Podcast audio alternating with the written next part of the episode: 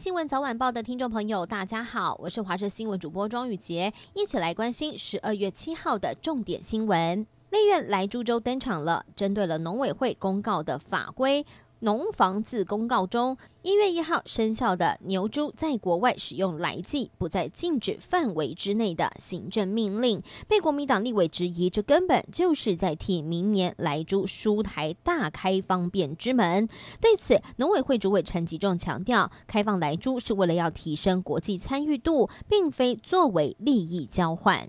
而为了要防堵移工成为防疫的破口，高雄市卫生局加强稽查防疫旅馆。从十一月一号到目前为止，一共是查到了十九个人违规外出，其中有国际移工是九名，包含像是出来拿东西给隔壁房的朋友，或者是踏出房门来泡面等等的行为。这些违规的行为全部都被监视器拍了下来，各自裁罚至少十万元。而另外，高雄也新增了一例境外移入的确诊登革热病例，是一名四十多岁的男性，是一名印尼籍的移工。十一月二十一号，他入境到防疫旅馆之后，二采确诊，这也成为了高雄市境外移入的第十例的案例。因为受到东北季风的影响，在历经了长达十多天的停航，兰屿居民现在终于可以回家了。由于最近天候不佳，台东往返兰屿的飞机还有船只全部都停航，兰屿的居民不是面临到断粮的危机，就是因为假日到台湾本岛去玩，结果就因此回不了家了。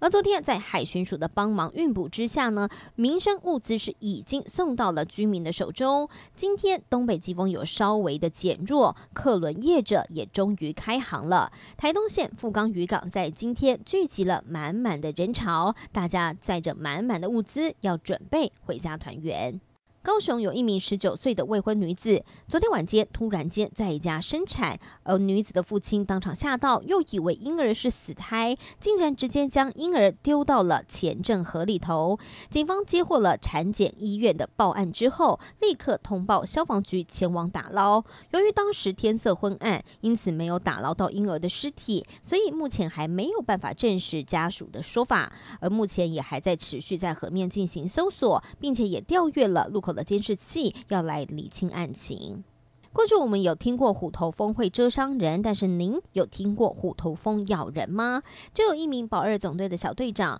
日前在德基水库巡视的时候，遇到了一只虎头蜂停在他的左耳，他担心会被蛰，因此就没有用手将它挥开，于是就让虎头蜂在耳朵上停留了五分钟，最后再趁机用毛巾将虎头蜂给打下来。不过他发现这时他的耳朵已经被虎头蜂咬掉了一块皮。专家表示，这很有可能。可能是入冬之后，虎头蜂的食物来源不足，才会误把人的耳朵当成是昆虫咬了下去。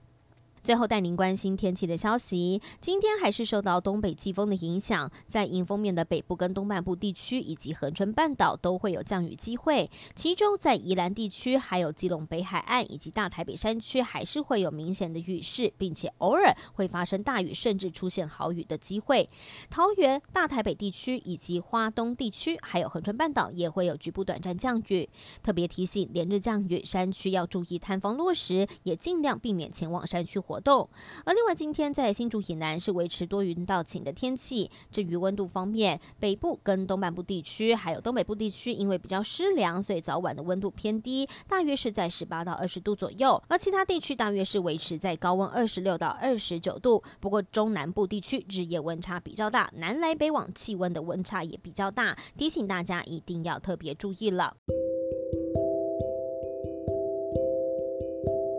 以上新闻，感谢您的收听，我是庄宇杰，我们再会。